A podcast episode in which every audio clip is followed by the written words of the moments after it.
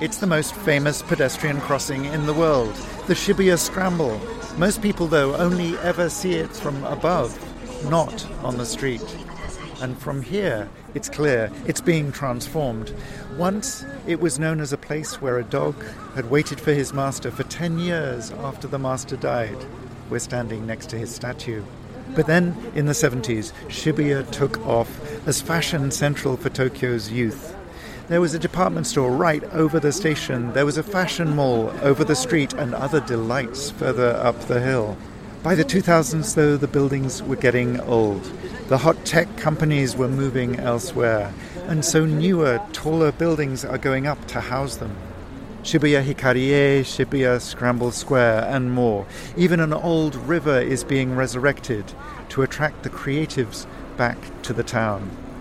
Most people only see the scramble from above, from the sky, but you can only experience it on the streets. Welcome to Historicity, where we turn back time to see how cities got to be the way they are. I'm Angus Lockyer. I've been teaching and writing history for over 20 years. But when I want to think about how the past became the present and where we might go next, I head outside, walk the streets, and pick apart the layers. And I'm Jelena Sofronijevic. I'm fascinated by the way that history and politics and culture intersect. How our imperial pasts have left their trace on our material present, not least in the streets. In this walk, we're exploring three areas in the west of Tokyo, which mushroomed in the post war period, providing a vision of what this city, and maybe cities worldwide, might become. All three became famous entertainment districts. All three have also, therefore, been subject to the attention of both the authorities and the developers. As ever, a couple of notes before we get underway. We've designed these walks to follow on foot, but we know that you might not be on the streets. You can download maps and transcripts from the episode notes. If you're on the street, you'll find that we're quite fast walkers, but of course, you can listen to this at your own pace. Just change the speed on your podcast app to suit yourself. In this episode, we explore how Shibuya has provided space for the modern state, corporate titans, and Tokyo's tribes to make their dreams come true around stations, shrines, and parks. It's also the part of the city where foreigners have been coming to see what the future is going to bring. We'll start at the entrance to Meiji Shrine, which was here first. It's just across a bridge from Harajuku Station. We'll meet you there.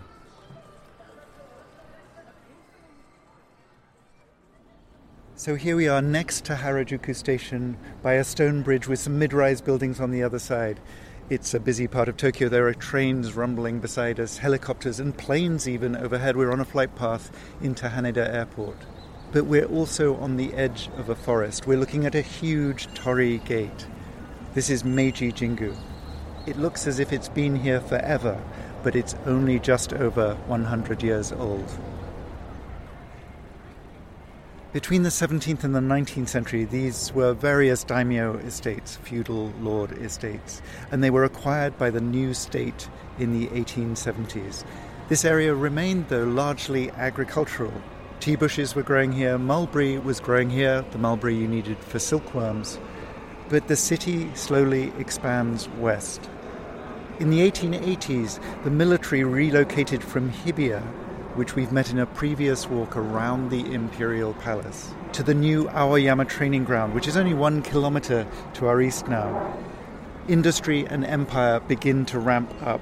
Then, 1906, one year after the war with Russia, Harajuku Station, which we see today, is plonked down here. In 1909, the military opens yet another new training ground, just to our west. And then, in 1912, the Meiji Emperor dies. He'd been installed back on the throne in 1868, and the 50 years or so of his reign have overseen a huge transformation, a modernization of Japan. The emperor himself had stipulated that he wants to be buried in Kyoto. That's where the imperial family was based for thousands of years. And indeed he is. But there's also a movement for a shrine here in the imperial capital. And so this shrine is built in two parts using 100,000 volunteers free labor is always welcome. The Emperor and the Empress, who died in 1914, two years after the Emperor, were enshrined here in 1920. This is the inner garden of the Imperial Shrine. This bit is built with government funds.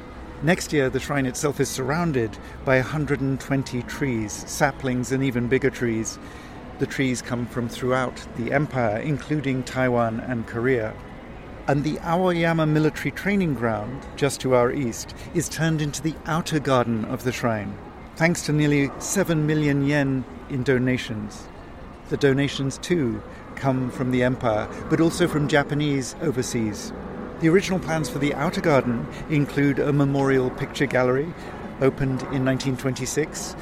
80 pictures are finally installed 10 years later, half Japanese style, half Western. It's also got the Emperor's stuffed horse.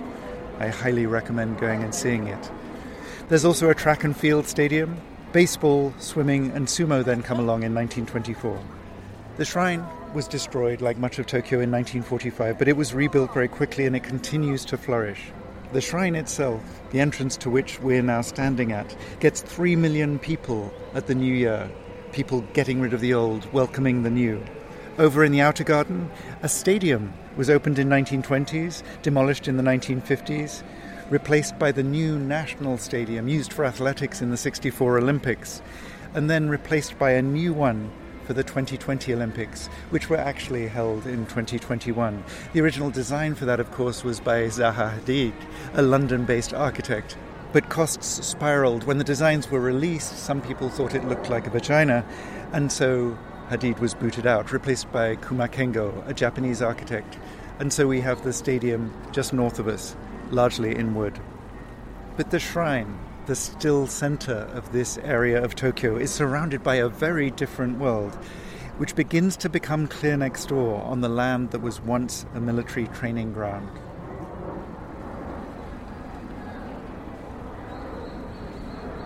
So we're leaving this plaza now. We're turning our back on Meiji Jingu, though it's tempting to walk into the forest. We're not going to head over the stone bridge. We're turning an immediate right and then right again on a busy main road. In the first episode of this walk, sociologist Shunya Yoshimi helped us understand why areas in the west of the city took off in the post war period. Here he explains how the ground was prepared in the pre war period by the Japanese military. So, in this process, the center of the city has changed from northeast to southwest, and the military institution and bureaucratic administrative institutions they start to concentrate in south of imperial palace. That means Kasumigaseki, Nagatacho, uh, Minato Ward, and Shibuya Ward, and those areas. The most interesting thing is before the war, all of these places was Japanese military areas. After the war, those areas became American military area because Japan was defeated the war. And after the defeat, most of these military institutions was taken over by American military. So there are so many American soldiers. And the Japanese young people want to get something from them, consume American culture so that's why they gathered around American military institution like Harajuku, Omotesando, Aoyama, Shibuya. All of these places became very much fashionable. High sense and middle class young people uh, they gathered. So that is why the downtown Silence area became one of the most, not only politically, but also culturally important area today we'll discover more connections between the pre war military and post war development in the final episode of this walk when we explore Roppongi. So we've come just a couple of hundred yards down that busy street and we've turned right into another plaza, which is in fact the entrance to Yoyogi Park. Across the street we've got a swooping shell of a building. Like the area occupied by the shrine, Yoyogi Park too was early modern mansions turned into tea and mulberry fields, turned into a military training area and army prison from 1909 until the end of the Second World War. Even though it was occupied by the military, it was still open to the public at restricted times. But it wasn't the best place for a university rugby club, apparently. There was horse manure everywhere on the pitch. One player said, When I had a bath after practice, straw came out of my nose and ears. Fast forward a bit to 1945, this huge area is requisitioned as housing for the US Air Force. It's called Washington Heights. It's got 827 houses, as well as a school, a church, a shop, everything you need to stay American in Japan. It becomes a lightning rod for protest in 1952. The threat was enough to get machine guns out around the perimeter. But the US forces are finally relocated and it's used for the 1964 Olympics. Army housing turned into an athlete's village. And what we're seeing across the road, this swooping shell like building, is in fact a stadium for those Olympics by Tange Kenzo. We've met him in another walk around Shinjuku. This was at the beginning of his career. The Shinjuku Metropolitan Government buildings come at the end. In 1964, it's used for swimming. In 2020, actually 2021, it's used for handball. There's a smaller stadium for basketball right next door. And this area next to Yoyogi Park sees continuing redevelopment. The NHK Broadcasting Center, where the national broadcaster does its thing, is built just to the west of these stadia in 1965. The park opens to the public in 1967. And from the 1970s, it becomes the epicenter of youth culture. Up until then, in the 1960s, it's Shinjuku that is the gathering place for youth, for politics, for art, for culture. But with the defeat of the student movements, then, they come down here and they begin to get interested instead in music and fashion. And this plaza and the park beyond it is a gathering place for these tribes of youth. Their fashions change very quickly. There's a peak for the Takenokozoku in 1980. That's the bamboo shoot tribe who gather here to dance in formation in very particular costumes. Then there were Gyaru in the 90s. There's also shopping very close by to get the look. It's still going on, although the crowd's a little older here. I was here on the weekend and there were some aging rockabillys doing their thing, though most of them were sitting in very comfortable deck chairs. We're not going into the park. Unfortunately, we're not going to spend our time in nature today. We're going back the way we came and then straight ahead over a bridge across the railway line to the busy intersection we'll find at the bottom of that slope. We heard from artist Toru Matsushita in the first episode of this walk that youth culture might be moving back from Shibuya to Shinjuku. Here he is again Shibuya as the center of the culture is really ending because clubs are shut down because of COVID. A lot of people in the generation says, "Oh, Shibuya is dead. Shibuya is dead" from like 90s. But what I think interesting is like Shinjuku is like coming back to place for young people right now. It's kind of like history come back to Shinjuku, you know. Old centers can always become new again as we'll see in the next episode in Roppongi. We're waiting to cross over this busy intersection now. On the other side, there's a guy holding maybe 15 dogs. The pet business is big these days, but the dogs are small. One more road to cross now. Over on our right, we can see a grey block of apartments. This is Co op Olympia, built in 1965, in the middle of a post Olympic luxury condo boom around here. There were clubs, there were coffee shops, there were boutiques. Still, you can rent a two bed in there for 4,785 US dollars a month. But we're heading over the road and then between two buildings down a narrow alleyway. The buildings are Fukuya H and IQOS, I Q O S.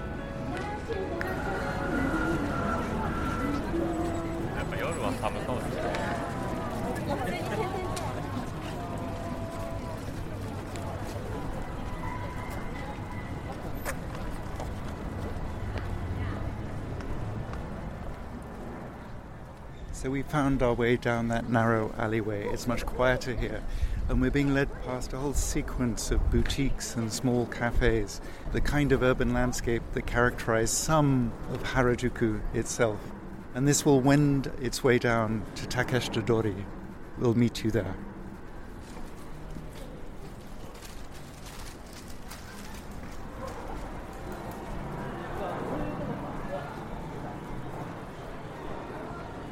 So we've made our way down that winding street. The noise has picked up, the crowds are beginning to throb.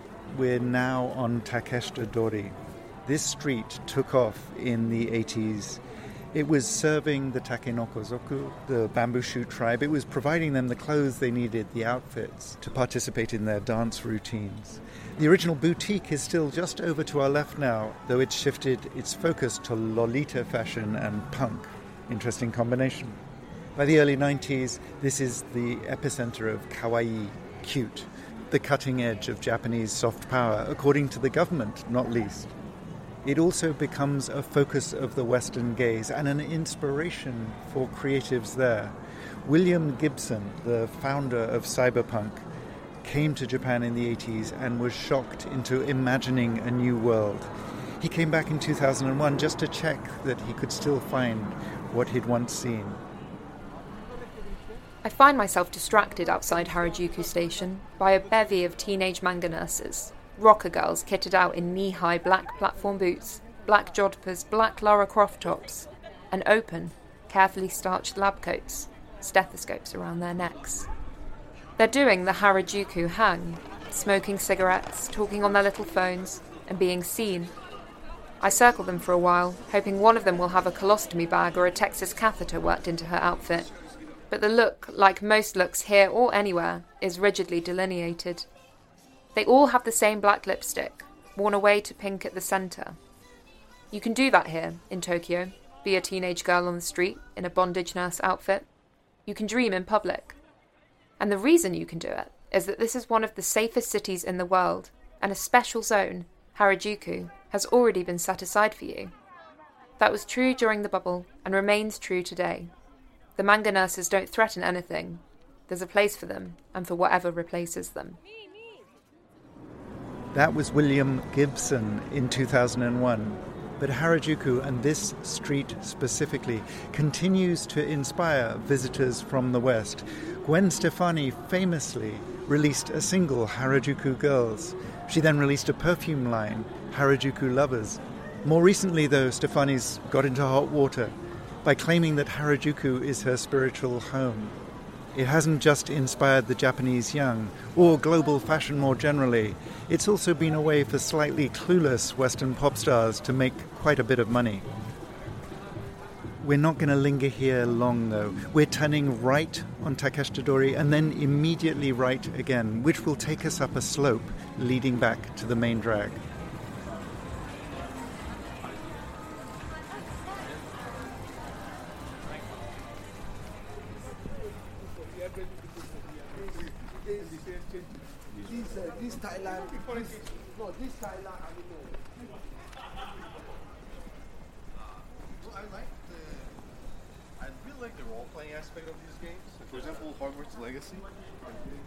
So we've left behind the chaos of Takeshita Dori and we're wending our way along a street with more shops. On the left, there's a cat and dog clinic, and then a clothes shop. There's a t shirt hanging there saying that Brighton is the most godless city in Britain, which I didn't know. But we're heading for the black tower ahead of us. When we get out on the main street, we'll look back and see that it's very different from the front side.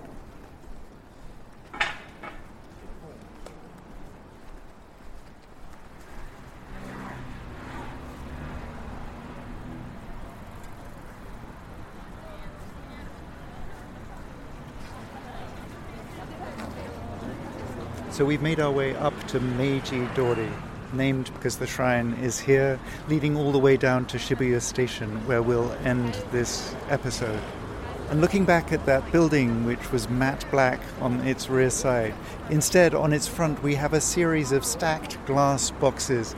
The building's called Ice Cubes. It housed H&M for a while. It was designed by Jun Mitsui. He was born in Iwakuni, a town I taught in for two years back in the 80s, though it wasn't here then. But we're turning our back on the ice cubes, we're turning right on Meiji Dori, and heading down towards the intersection we can see straight ahead.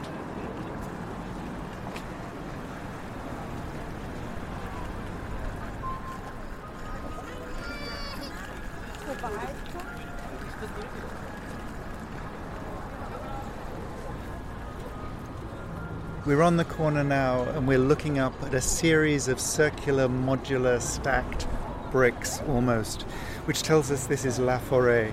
This was one of the early projects of the Mori Building Company. We'll hear much more about them in the last episode of this walk. But it's also important because in the early 70s, it's the place where a particular tribe gathers. This is a slightly older tribe than the kids on Takeshita Dori. They're the people who read two new women's magazines, Annan and Nonno, and so they're called the Annon tribe. They walk around this area and they visit these fashion complexes to get a slightly different, more mature look. This one, La Forêt, opens in 1978. The whole thing is helped with a new subway just before. We're turning our back on La Forêt now, crossing straight over to Tokyu Plaza, which we can see on the other side.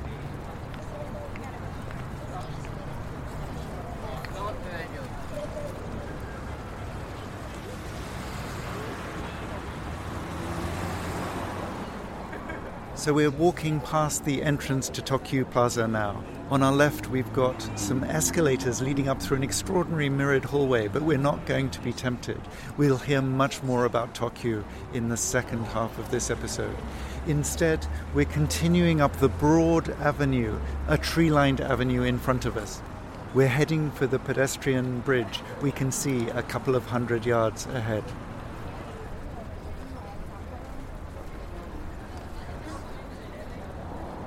So we've made our way to the pedestrian bridge now. We're going to climb the stairs and start crossing, but then pause in the middle of the road on top of it.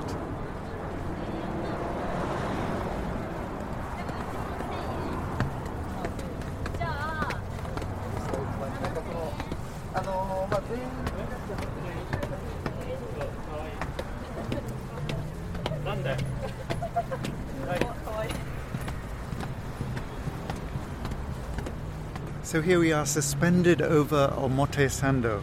Quite literally, it means the front processional approach. It was built in 1919 as the approach to the shrine. The sun rises straight above it to our east on the morning of the winter solstice.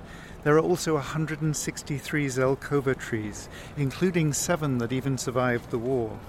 Another survivor was the Dojunkai apartments. These were built in 1927 after the earthquake one of 15 reinforced concrete collective housing complexes to provide homes for people in the destroyed city. But those no longer exist. Instead, around us, we see the consequences, the latest versions of a fashion wave that started in the 1970s. In the 1980s, this street and the streets around it is the base of the DC brands, designers providing a wardrobe for characters. There's a crow tribe that dresses in the black of Yoji Yamamoto, looking like the birds that circle through the city. The Dojunkai apartments become a home for ateliers and tiny shops. But that's all swept away in 2006 by what we see in front of us Omote Sando Hills, an upscale shopping mall for global brands. The architect is Tadao Ando. The developer, though, is Mr. Mori. We'll get to know him much better when we get to Roppongi. Next to Omote Sando Hills is uh, Ralph Lauren. On the other side, there's Chanel, there's Dior. The Dior building is quite striking. This is SANAA. They got the Pritzker Prize for Architecture quite recently. This is from 2001 to 2004. In other words, we're in an international capital for high end fashion. We'll come down off the bridge now. We'll descend the stairs, turn ourselves around, leave Chanel on our left, then take the next left by a statue of a woman.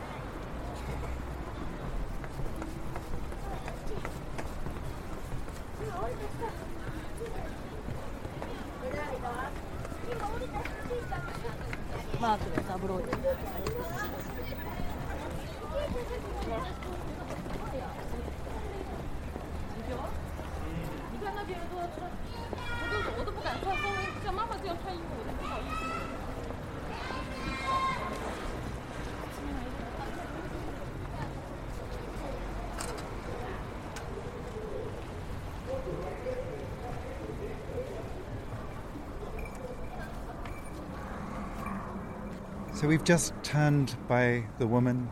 We're on a much quieter street now, though there are still airplanes going overhead. We're on what's now called Cat Street, but was once an old river valley. Shibuya is a valley, and once there were rivers coming through it. Back in the day, there were water wheels to polish rice and to mill flour. One of those near here features as one of Hokusai's 36 views of Mount Fuji, though of course you cannot see Mount Fuji from here today. Now this street has been turned into a pedestrian retail paradise. What you've got here is mainly American outdoor clothing companies if you need a technical backpack to find your way around Harajuku.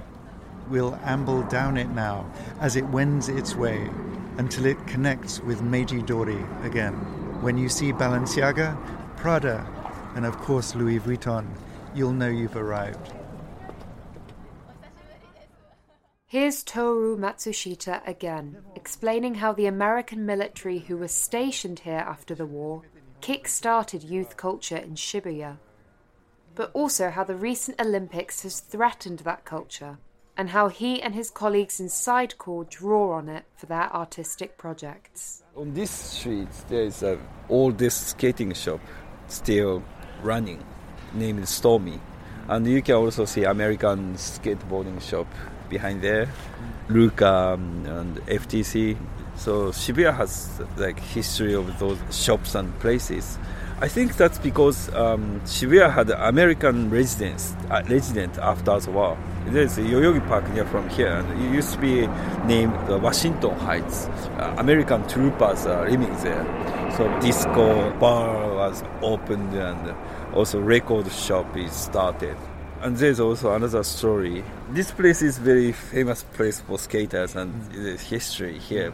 Um, skateboarding became like part of the Olympic game from the Tokyo Olympic 2021. Olympic gentrification started uh, and kind of banned skaters to the skating on the street here too. And sometimes skaters get caught and arrested. Yeah, arrested. Yeah, it's crazy because you know all the tricks, skateboarding competition in the Olympic game and the, all the course, all the things are from street. Yeah. Nothing is developed in the park. Yeah. It's kind of cutting the roots of it. Outside of Japan, a lot of people see things like Harajuku mm-hmm. and cyberpunk and they call it counterculture. Mm-hmm. Whereas here, I feel like it's something that's more integral to the city. And the same with skateboarding. Mm-hmm. What do you think about that? Yeah, it's not counterculture. Yeah, that's a very good point. I think. Yeah, it's a uh, you know very part of life. you know, also makes community. So street skaters never criticize skaters in the skate parks. For our projects, older skater was near 50, and the younger skater in the video was uh, 13. But they are skating together in the same team, and they have a respect to each other. So something like counter thought or anarchism is very important, but in the other hand, you can do it forever, you know. so now, skaters, graffiti writers, older generation is still doing because of not they are angry for the society, anger, part of the regular yeah. It's a craft. Yeah, craft. Yeah. Yeah. Yeah, yeah very daily craft. Huh? Yeah. Uh, yes, yes. We've come to the end of that long, winding Cat Street. We're standing next to a notice board which tells us we're at Shibuya Cast. In front of us, we've got a tree with arrows pointing out. It's called Arrow Tree. Behind us, we've got a very contemporary block and a whole film crew, sound crew unloading their trucks. And across the street, we've got a long, low slung building, but we can already see Prada, Balenciaga, Gucci, and of course, Vuitton.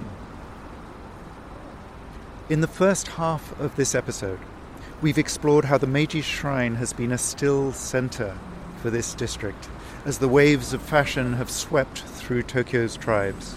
In the second, we'll move towards the station itself, where boutiques give way to buildings and where the towers are reaching towards the sky.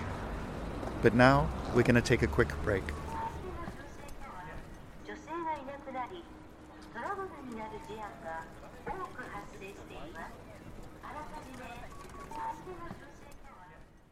Welcome back. We've already seen how Shibuya prospered as Tokyo's young turned from protest in the 60s in Shinjuku to popular culture here in the 70s. Now we'll see how their demand was exploited by corporate rivals, but how even the built environment has to respond to fashion. We're facing Meiji Dori, it's Tokyo's first ring road. But now we're surrounded by the first fruits of a 15 year redevelopment plan to create Entertainment City Shibuya. The building behind us We've got sound trucks which we can see unloading tons of equipment right in front of it. This building is Shibuya Cast. It went up in 2017. It used to be municipal housing. Now it's a cultural hub with office space for creative industries. And then across the road in front of us, a low slung building with hoops going over the top of it. This is Rayard Miyashita Park. It was built in 2020 by Mitsui Fudosan. We've heard about them in the previous episode and other walks. It used to be a public green space on street level. Now it's yet another shopping mall with the luxury brands we can see in front of us on the first two floors Gucci, Balenciaga, Louis Vuitton, of course, with Kusama Yayoi's pumpkins all over its front. Further up in the building, you can actually create a custom Kit Kat if you'd like. There's also a park on the roof green space goes skyward too. You can skate, you can boulder, and so on. Facing the building, we're turning left on Meiji Dori, and then we're going to take the first pedestrian crossing under the building. We can see its name up above, Miyashita Park.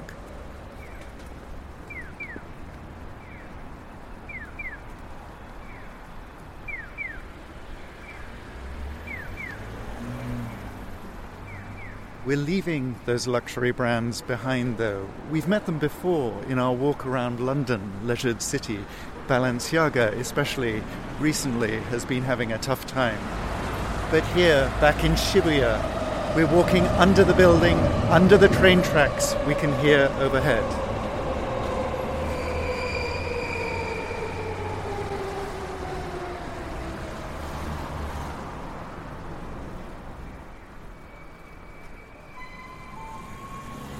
So we're heading up this slope now, and on our left we can see Tower Records, characteristically yellow and red. It might be a little puzzling for those who can't remember this company.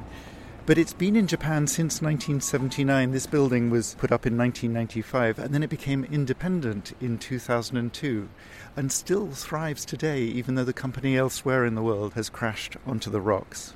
There are more than 80 stores in the country but we're continuing further up this slope, crossing the busy road in front of us.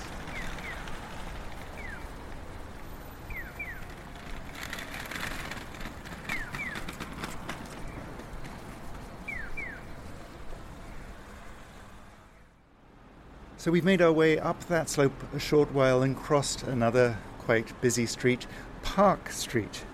Up to the right, there are the municipal facilities of Shibuya, and indeed it used to be called Shibuya Ward Office Street, but it was renamed in the 1970s as the neighborhood took off. In part because of the building, Parco, we can see across the pedestrian crossing.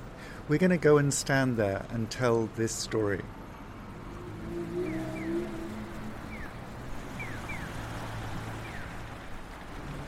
In the first half of this episode, we've already seen how the 1970s saw the emergence of Shibuya more generally, of Harajuku and Omotesando in particular, as fashion hubs.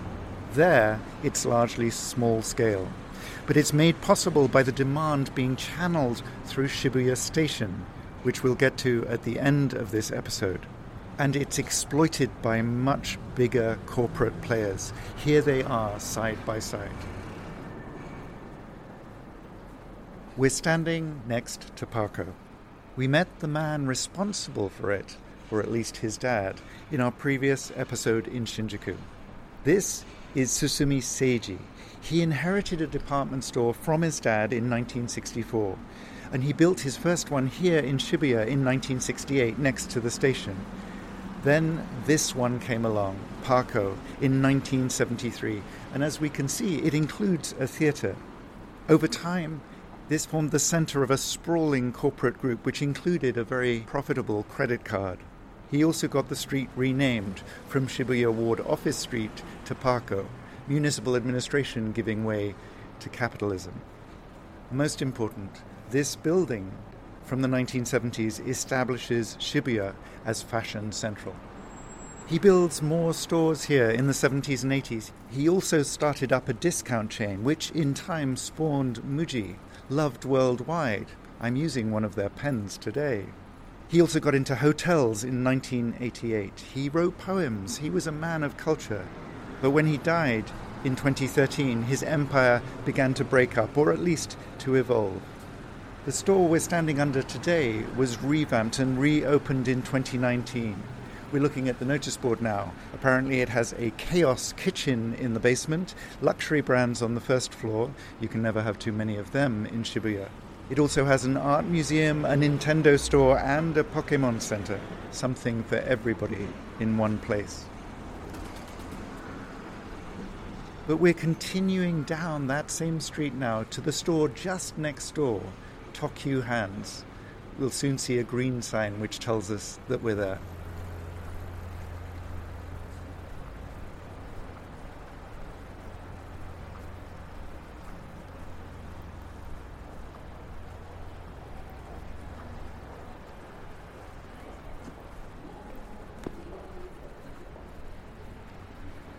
So we've walked the length of Parco and now we can see hands. This tells us that we've met the second big corporate player here. Tsutsumi, Seibu, Parco got the thing rolling in the early 1970s. But Tokyu is the big player and we'll be talking about them for the rest of this episode. Tokyu is originally a private rail company in the early 20th century and by the 1930s, they've built a department store here in Shibuya, down by the station at the end of their line. Come the 1970s, they've already fought a 20 year war with Seiji's brother over their respective shares of the tourist market in Hakone, west of Tokyo, near Mount Fuji. And they build another big main store here in 1967, which we'll see in a minute. But then Tsutsumi starts up Parco, and they have competition on their home patch but they also have opportunity to do different things. And so in 1976, they build what we're seeing here, Tokyu Hands. Originally, it was a DIY store, hence the name and the logo, Hands Doing Work. But it becomes and it remains a one stop mecca for crafts, for hobbies, and lifestyle generally. That means that Seibu has to respond 10 years later. But it's Tokyu Hands that retains its pull, not just for the Japanese, Here's William Gibson one more time. As Abercrombie and Fitch in my father's day was to the well heeled sport fisherman or hunter of game, Tokyu Hands is to the amateur carpenter, or to people who take exceptionally good care of their shoes, or to those who construct working brass models of Victorian steam tractors. Tokyu Hands assumes that the customer is very serious about something. If that happens to be shining a pair of shoes, and the customer is sufficiently serious about it, he or she may need the very best German edge enamel available for the museum grade weekly restoration of the sides of the soles. My own delight at this place, an entire department store radiating obsessive compulsive desire, was immediate and intense. I had stumbled, I felt, upon some core aspect of Japanese culture, and everything I've learnt since has only confirmed this. These two stores, Parco and Tokyu Hands, suggest the extent to which Shibuya is the creation of serious capital, concentrated, deployed, and multiplied. But they're here because of the stations that preceded them. They spawn, in their turn, a whole ecosystem of fashion, food, and entertainment, and that system continues to evolve. All of this will become apparent as we make our way down the hills towards the station. So we're continuing to walk directly down the slope ahead of us with Tokyu hands on our left.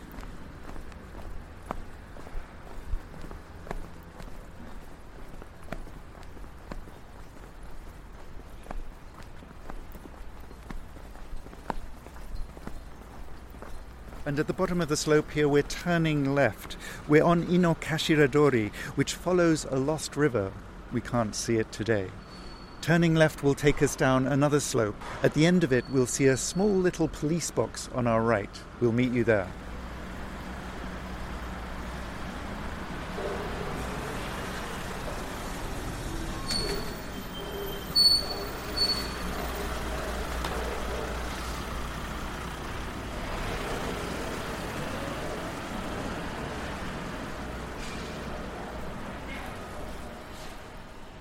So we've reached that police box now. We've seen police boxes kind of like this all over Tokyo in other walks. But this is the first of this wave of creative police box building. Comes along in 1985, looks a bit like a helmet perhaps. But we're heading behind the police box and going up the short street we see in front of us. We've got Family Mart on our right, and we're going to stop at Mega Donkey on the next corner.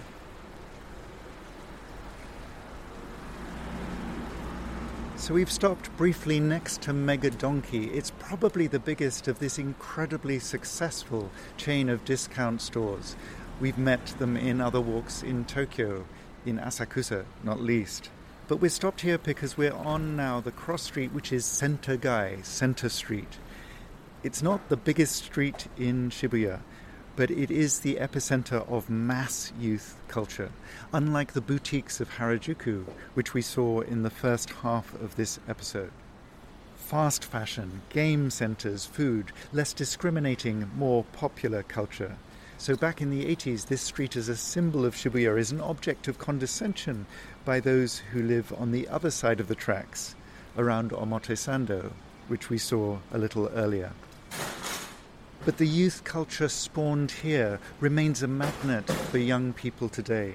Here's the protagonist of a 2020 prize winning novella by then 21 year old Rin Usami. It's about a high school student who loses her way in life and can only find meaning in worshipping, quite literally, worshipping, an idol in a boy band, her Oshi. I recalled the time I got lost after school and ended up wandering around Shibuya, trying to get an advanced screening starring my Oshi. Sneakers, leather shoes, stilettos, and shoes of all shapes and sizes beat down over the blister paving and dirty tiles, repeating a mechanical pattern endlessly into the distance. People's sweat and grime encrusted the edges of stairs and pillars, piercing vertically through ceilings, and their breath overflowed from the linked boxes of the train cars. People rushed towards escalators that sucked them into buildings, with floors stacked on top of one another, as if they'd been copied and pasted. People moved inside walls, of unthinking repetition. Shibuya can replicate the worst aspects of social media. We'll see more of this as we continue to make our way down to the station. We're continuing up the short street now with Mega Donkey on our left to the next corner.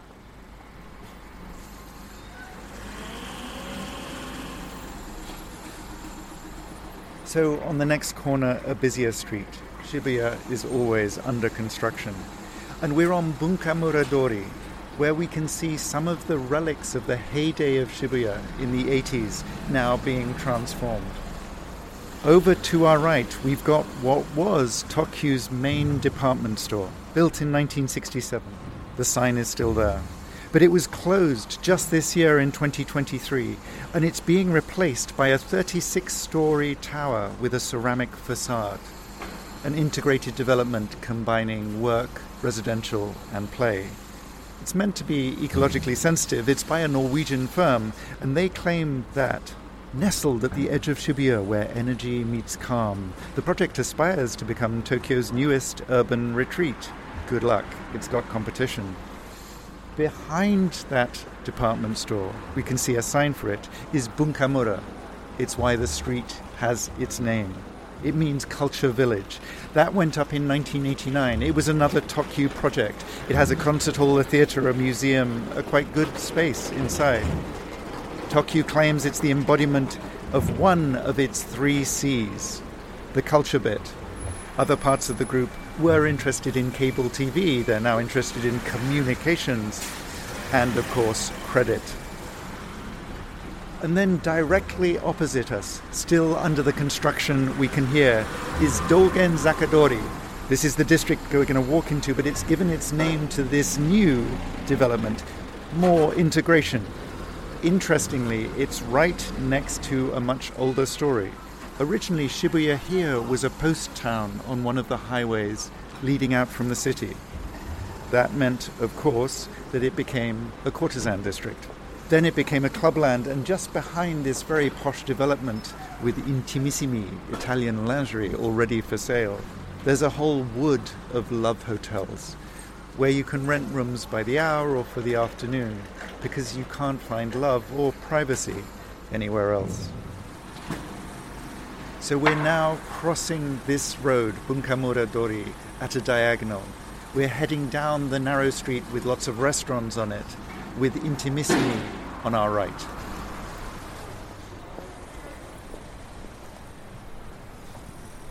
So we're nearly at the end of this small pedestrian street now. Up on our right, we can see only two of the many, many love hotels on the slopes above us. We're here in the morning, so it's quite quiet, although there's a queue for something. We're just passing now. But now we're coming to the end onto another main street leading down the hill, and we're going to turn left, heading towards the station. The hill we're heading down is Dogenzaka. It's a busy road. And now on our left, we've got a pink sign which tells us this is 109 Shibuya with a round tower at the front of the building facing the intersection. We're pausing here. Here's Toru Matsushita, one last time, underlining the corporate rivalry that powered Shibuya's development. Shibuya is developed by two developers. The first one is uh, Tokyu. They are still have power and doing a lot of developing now. But the other one is Seibu. The principal of the group was a poet. Yes, so he has big understanding. Or he himself he think he's artist. So he puts a lot of energy and money for importing the culture. In the late 20th century, at least in Japan, corporate development wasn't always only about financial returns.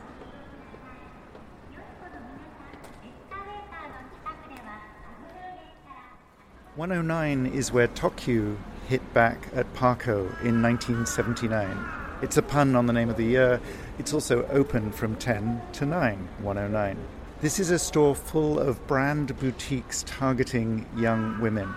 Originally, it focused on women in their 20s and 30s, but then in the 90s it shifted downward and it became the epicenter of the mass clothing fashion for Tokyo's tribes, starting with Gyaru culture. One of the reasons it was able to do this is it hired what were called charismatic shop clerks who were very expert in pretending to be your friends for as long as it took for you to make a purchase. Its peak came in 2009, 20 years later, but it still survives today and is trying to reinvent itself like the rest of the district. We'll see more of that reinvention as we continue down this street, which is getting busier and wider as the streets merge and we head down towards the station.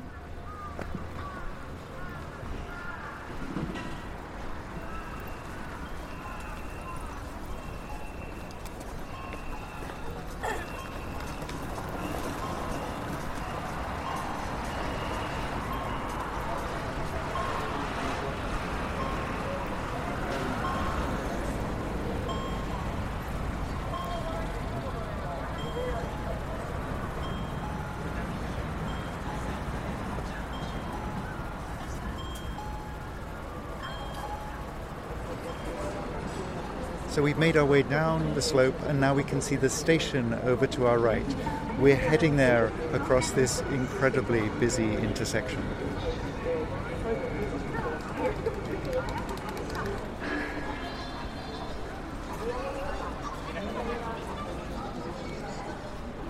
We've made our way across that intersection, the Shibuya Scramble, one of the most famous intersections in the world. We're here early in the day, but if we'd been here this evening or the weekend or, God forbid, the new year, I'm not sure we'd have made it. And it's chaos, not just construction, but video screens on the buildings in front of us. We saw these back in London in Leicester Square, but Leicester Square is minor league compared to this. I'm counting the screens now one, two, three, maybe four over there, five, and an incredibly noisy six showing an awful lot of Netflix. And then behind us, on the other side of the station, four huge towering blocks, one under construction, and right next to us, another massive block currently being torn down. It's hard to imagine now, but once upon a time, this was a quiet place. It was a place where the two rivers that we've walked down, Cat Street and Inokashira Dori, came together. It might have been named after the clan that controlled the area way back when. In the Edo period, it became a bit busier. There was an important road out of town where the freeway, just to our south, now sits. And there was the post town that we've talked about, where the love hotels now crowd. There was more connection in the late 19th century. The Yamanote line, the circular line around the whole of Tokyo, puts a stop here, a station on the valley floor. But Shibuya still isn't in the city limits at that point. Beginning of the 20th century, it's connected to the city tram and to the beginning of the underground, the subway. Like Shinjuku, it's in the 1920s after the earthquake that the gears begin to grind. The city is moving west. A lot of commuters come through here. There are more lines, more train tracks in the 20s and 30s. There's the first department store. Tokyu has opened its railway linking Tokyo and Yokohama in 1927, and it opens a store right on top of the terminal in 1934. It's copying Osaka, though, which has done this much earlier and it's trying to monopolize the spending of the passengers who'd previously gone to Ginza, which we've seen in another walk. Like Shinjuku, Shibuya is hit badly in 1945. The station and the department store burned down. There are black markets, there are drinking places. In the corner of the plaza, we can see a bronze statue of a small dog. This is a story from the pre war period. A dog waited here every day for his master, but his master died. But the dog continued waiting for the next 10 years. The statue was installed while the dog, at least, was still alive in 1934. The dog died in 1935, was stuffed, and you can now see them at the National Science Museum. But in 1948, Hachiko is back, and Tokyo continues to build in the 50s and 60s. But again, it's in the 70s that things take off the youth of Tokyo are migrating south from Shinjuku. They're shifting from political protest to popular culture. So, by the 1980s, Japan becomes the focus of the world's attention, and Shibuya is where you see the future. Here's William Gibson, the creator of cyberpunk, one last time. I remember my first glimpse of Shibuya when one of the young Tokyo journalists who had taken me there his face drenched with the light of a thousand media suns, all that towering, animated crawl of commercial information, said, You see? You see? It is Blade Runner Town. And it was. It so evidently was. With Shibuya anchored in the global popular imaginary, in the 1990s, therefore, it attracts IT, the new technology, at least of that day. And Shibuya remains a draw at the turn of the century, Across the street, we can see Mark City, another Tokyu project over the Keio private railway lines. They built a cerulean tower in 2001. But now, 20 years later, the older buildings are beginning to show their age. IT began to leave in 2010. Google went to Roppongi, which we'll visit in our next episode. And fashion even began to move on to neighborhoods slightly to the south, more select, more exclusive, a little quieter too. So, beginning in 2012, the 15 year transformation that we've already seen in part. It originally targeted the Olympics, intended for 2020, moved to 2021 with very few people watching. At its core is a revamp of the station. It includes moving lines, building new platforms, easing access, which was always a horror show, and expanding the plaza on which we're now standing. But there's also the building we can see around us.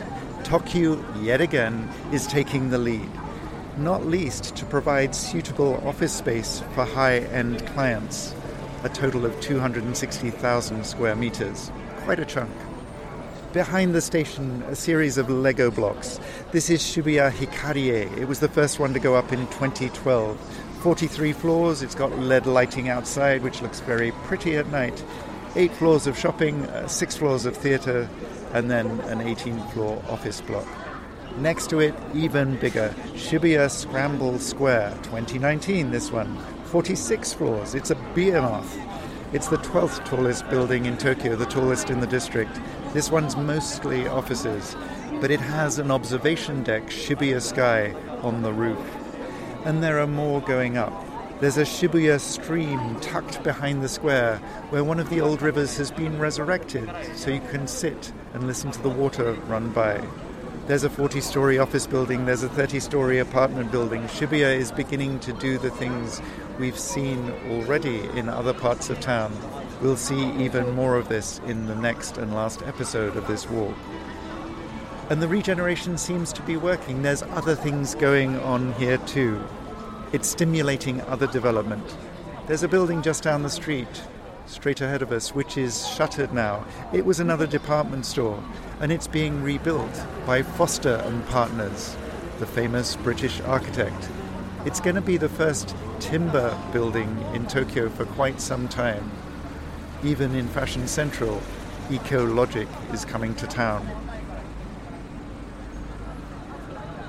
For 50 years, Shibuya has been a seductive place. Much of it has been built by big corporations, but they've provided places where the young like to come. Even older folk, too, can find space to do their own thing. Fashion, though, always moves on. We're all in danger of being out of date. Neo Tokyo, therefore, is always around the next corner. Its current incarnation is being built in Roppongi, as we'll see in our next and last episode. We'll meet you there.